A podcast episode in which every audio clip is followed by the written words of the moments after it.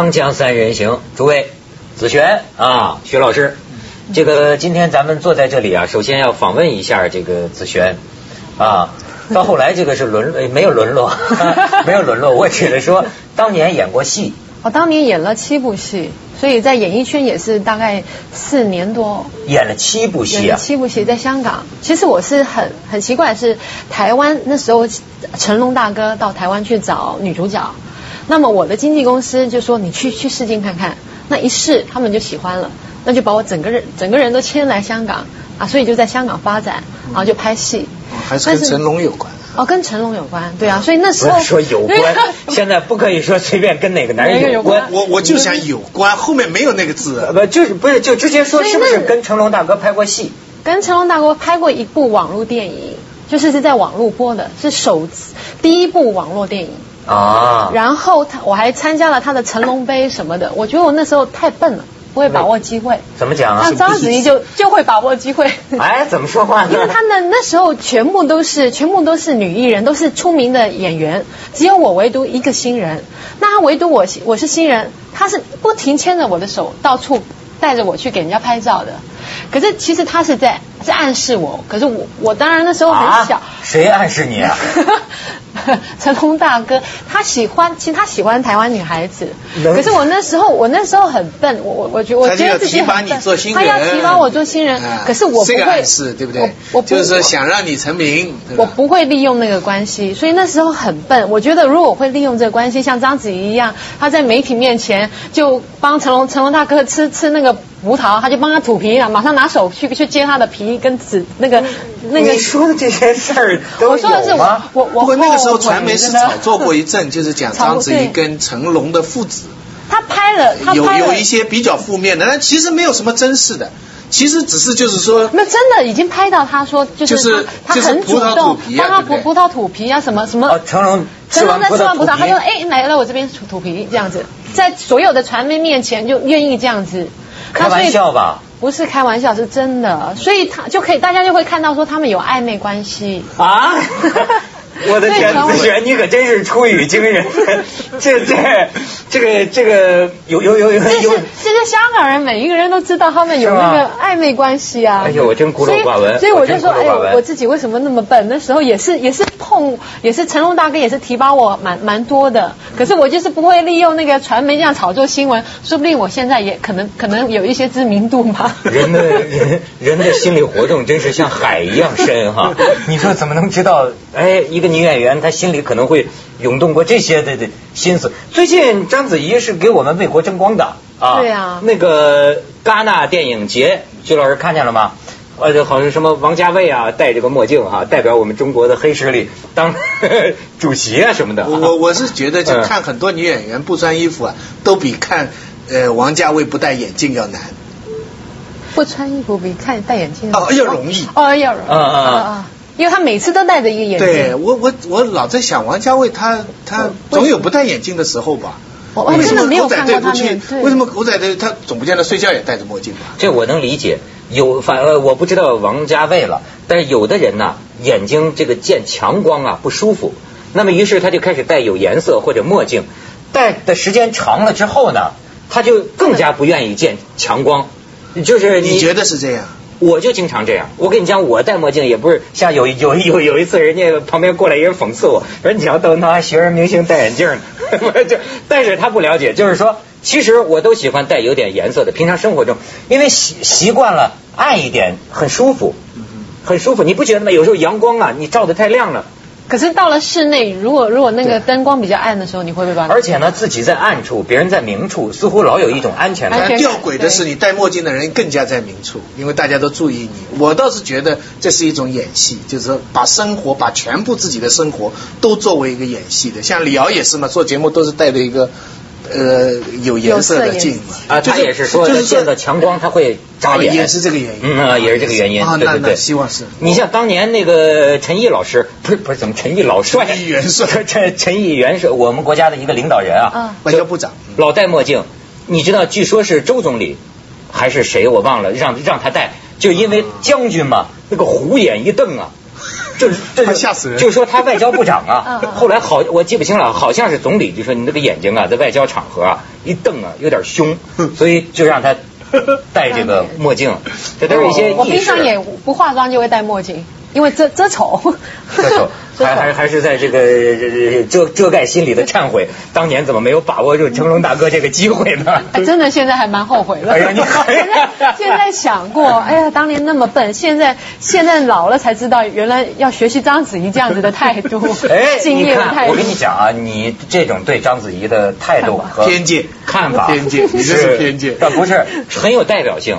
许对许多人呢，都都都对章子怡有这个看法。我知道，就是你看现在这个戛纳电影节上，啊，章子怡出头露脸是吧？他是评委啊王家卫是主席啊所以戛纳电影节是中国人最尊重的一个欧洲的电影节。是电影节现在中国人阿成也去做过评委，嗯现在差不多变中国天下了。所以说中国人的天下，所以说好多人挺自豪。呃，但是呢，也有这种意见，就像你说的这个章子怡啊，我给你念一段这个不知道哪位先生写的文章，说中国有个章子怡啊，名声鹊起啊，国国外名声鹊起，国内却眼看着无数盆的脏水泼将过去，最近又有脏水云，就可能是有人说，说我的说章子怡的眼光，说章子怡满眼充斥着对物质和名声的凶光。这位先生说，一时间呢，负议者众多，我没有什么天眼，所以我几乎没有看到那个聪明的女孩眼睛里的凶光。或者换句话讲，每个人原来都是有命有梦想的，凭什么只允许您有，不能让人家有？我就从来没有看见那些泼脏水的人们说汤姆·克鲁斯眼睛里充斥着物质的凶光。梦想只能允许你自己做，或者外国人做吗？章子怡这样人的存在，固然与国家荣辱没有关系，却能体现出中国文化的前进。在众星闪烁的各国流行文化中，她的出现是个惊喜。我看国外大片儿，偶然看到章子怡他们在西方主流社会中站稳，实在是对他们佩服得很。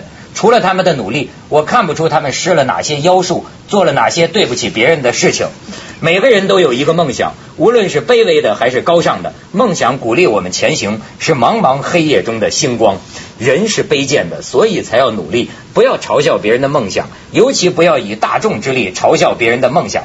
那些嘲笑看起来容光焕发，实际上是见不得人的。虽然往往他们打着波茨坦公告的招牌，怎么就跟波波茨坦公告 扯上关系？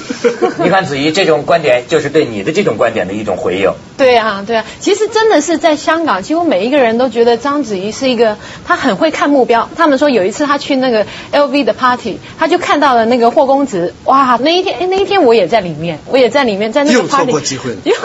就 就没错，那天我我我那天没找。LV 的机会又错过了。没有，我那一天里面也很多有我我不会我不会那么那么现实的，我不会不会朝着有钱人那方面去想。我我觉得子璇你你这个人，我觉得这是我尚待了解啊，就是，呃比如说你也是女孩子哈，嗯你觉得可以这样说一个女孩子吗？她比如说你可以想象，而且人家也假如章是名字里也有个子哦，假如章子怡也是子怡也是哦，子啊，没有，所以人家就说，可能因为我我家家庭环境比较比较好一点，就是父亲可能可能能支支持我，所以呢，我我这样子看人家所以也。不用抓住机会。对，所以比较不会不会想抓抓住机机会会。可是，一般的人可能一般的女孩子，就是看到其他人，比如说看到我，我我有一些有一些物质享受，她也想得到，她要用什么方法得到，就去找有钱人，就是她不是不停地为什么在你眼里就是这么看？你比如说啊，咱换一种角度，嗯，章子怡的电影你看过吗？她的电影看过，那你作为演员对她是怎么哦，我佩服她的演技，那不就完了吗？他可他主要是个演员呐他。是个演，他在演员那一方面做得很好，可是他在他他做人本身是不好的啊。你怎么知道他不好呢他本身就是很你至少应该说是聪明的，就 就难道就要价值判断吗？他确实是价，他全部都是以以物质上面来看看待所有的事情。哎，你又不是他，我你所有的朋没有所有的朋友都都很批评他说，哎，章子怡她很 cheap，她很讨厌，她这这是这是香港的传媒界的一个普遍的一个普遍所有的人我觉得包含着对中国明星的某种嫉妒。其实这章子怡的这个在香港这个这个传媒界历直历来对她负面报道多，我觉得是香港的电影界对章子怡对内地明星的一个嫉妒。没有其实而章子怡在海外的出名，内地的网民又责骂她因为呢，那是更加一种偏狭的民族主义的情绪。海外的人不知道他的行为啊，不知道他是怎么样去用 用尽方法，或者是用就是，你看他们有就是有人做个比方嘛，说章子怡的这个出名是墙里开花，呃，墙外香，嗯嗯墙外香了，墙里红，嗯哼就是是这么一个，就那个意思，就是说他的这个名声啊，在西方有名声之后，翻回头来，你看现在不，你得把两个名声区别开来。作为他演员的这个成就哈，其实各地都是公认的。香港的演艺界对章子怡作为一个演员是一流的演员，这这点其实没有。也评影他们议议论的呢，就是刚才他讲的，就是指他的私生活啊，讲他跟别人的这些东西。可是呢，你知道绯闻，很多演员都有很多绯闻呐、还有很多王菲一大堆了，对不对？跟谁跟谁，但是他们对章子怡的确是负面报道因为章子怡做的太明显了。我觉得是 我觉得是你们太明显一狠，做的太他明天来找我们了。这个不是这个，我我觉得，当然子璇他是个心直口快的人，而且加上他自己 丧失了很多次机会但是可以理解的 咱们广告之后再聊，锵锵三人行，广告之后见。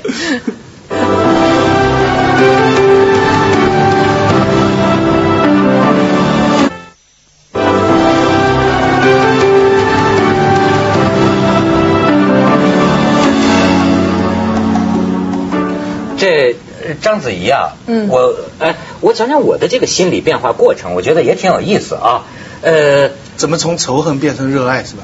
不是，特别就是第一次，他是我的父亲母亲和那个就是呃张艺谋导演拍的那个第一次呢，他给我一个可爱的印象，因为这个拍的也是天真。哎，挺挺可爱，而且那个盈盈一水间那个感觉啊，挺可爱的印象。但是老实讲，就打这儿之后，我也一直不喜欢他。为什么啊？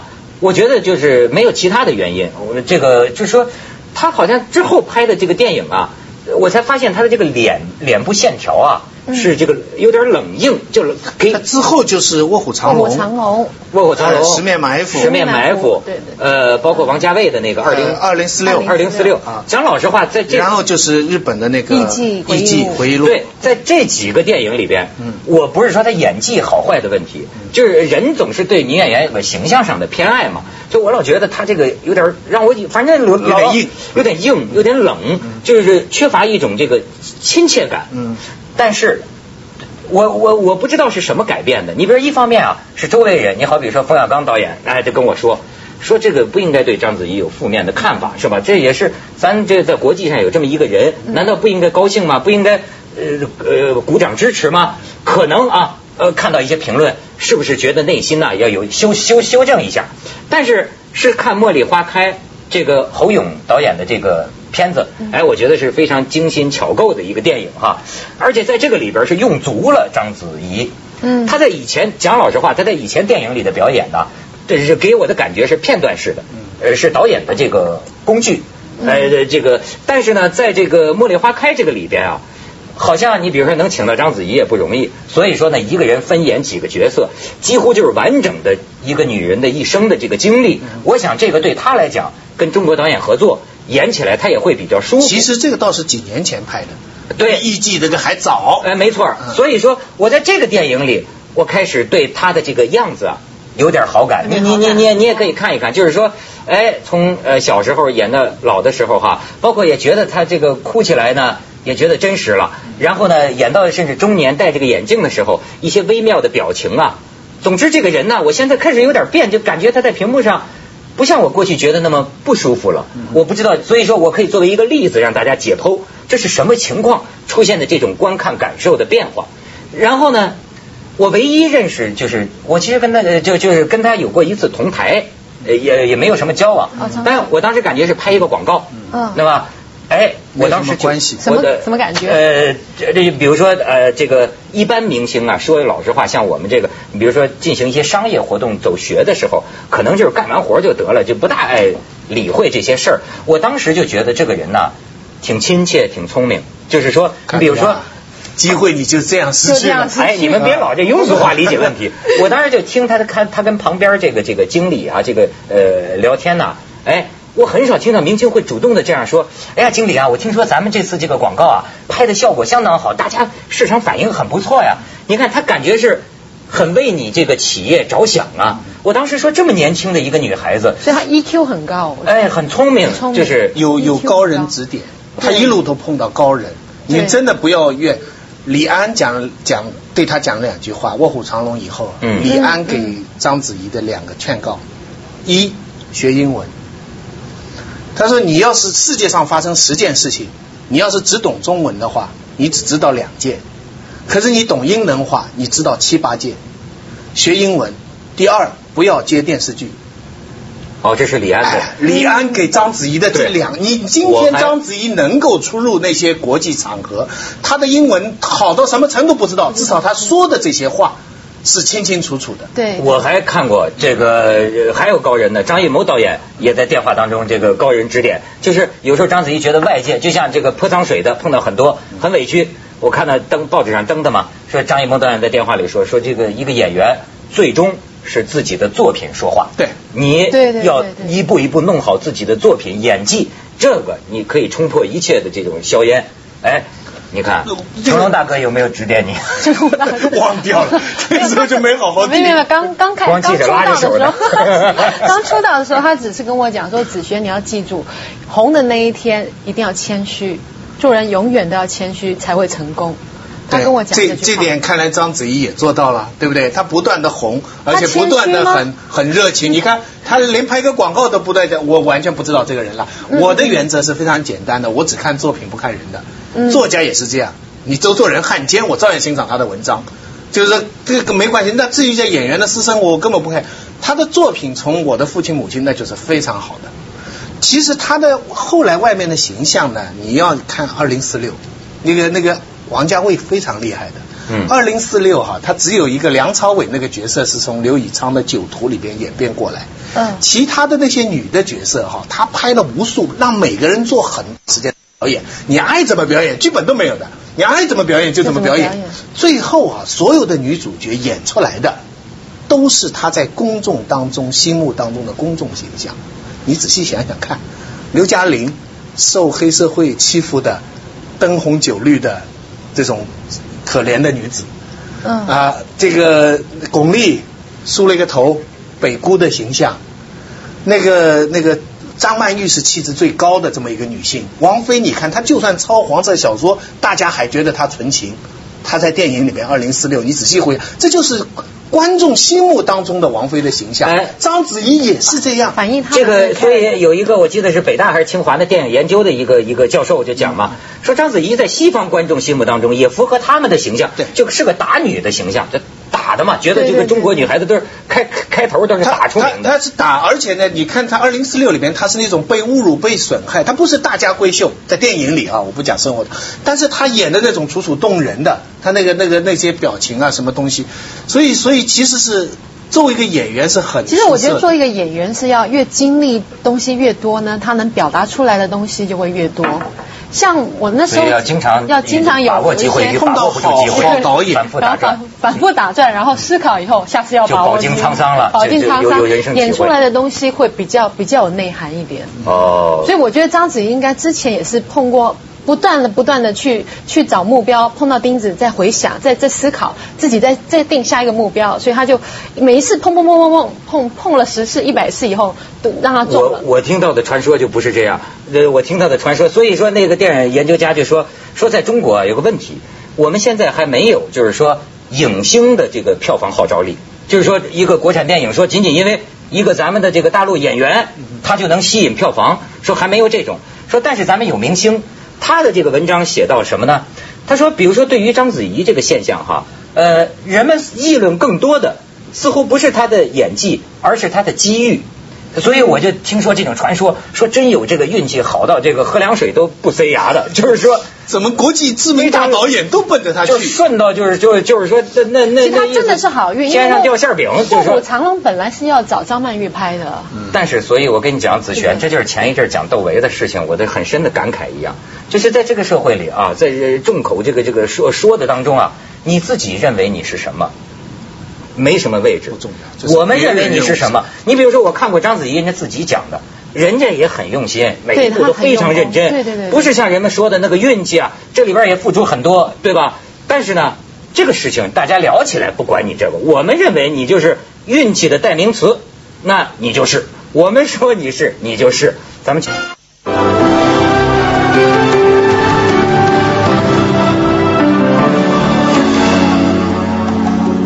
璇刚才表达了一个失去机会的女演员对一个获得机会的女演员的心情。心情 不，你还有明天，以后可以慢慢发展。对对对。现在还是有有想说要在朝回那个方面发展。对对对，这成龙大哥也坐在你这个位置上坐过。哦，好。真的。不，关键关键的，我自己觉得就是说，好导演真的非常重要。对，导演。什么叫好导演呢？一呢，他会发挥你身上的长处，比方说十那个是十面埋伏吧。嗯。章子怡学过舞蹈。对。对张艺谋就给他这一大段的戏，什么那个打来打去的，那那你想，这个东西是本来学过舞蹈的人多了，可是有了好导演把这个东西，对西方的人一看，哇，这么一个美女还会这么样啊，大家就非常惊讶，对不对？其实是因为她学过舞蹈。第二呢，好导演是什么？他喜欢你，爱惜这个演员，但是他尊重这个戏，他不会会喜欢我要服你了。我就来迁就，为了你这个角色，我来把戏来迁就你。嗯，有人我们看过失败的例子是这样的，对不对？自己喜欢的把它放上去，最后被人骂得一塌糊涂。他不是的，所以好导演很重要。那我就等待有一个好导演来来提拔我。这个你你难道觉得这个还真的是有个抓住机会的问题吗？机会。创维特约之锵锵三人行。由创维电视赞助播出，精彩想重来就重来，创维可录。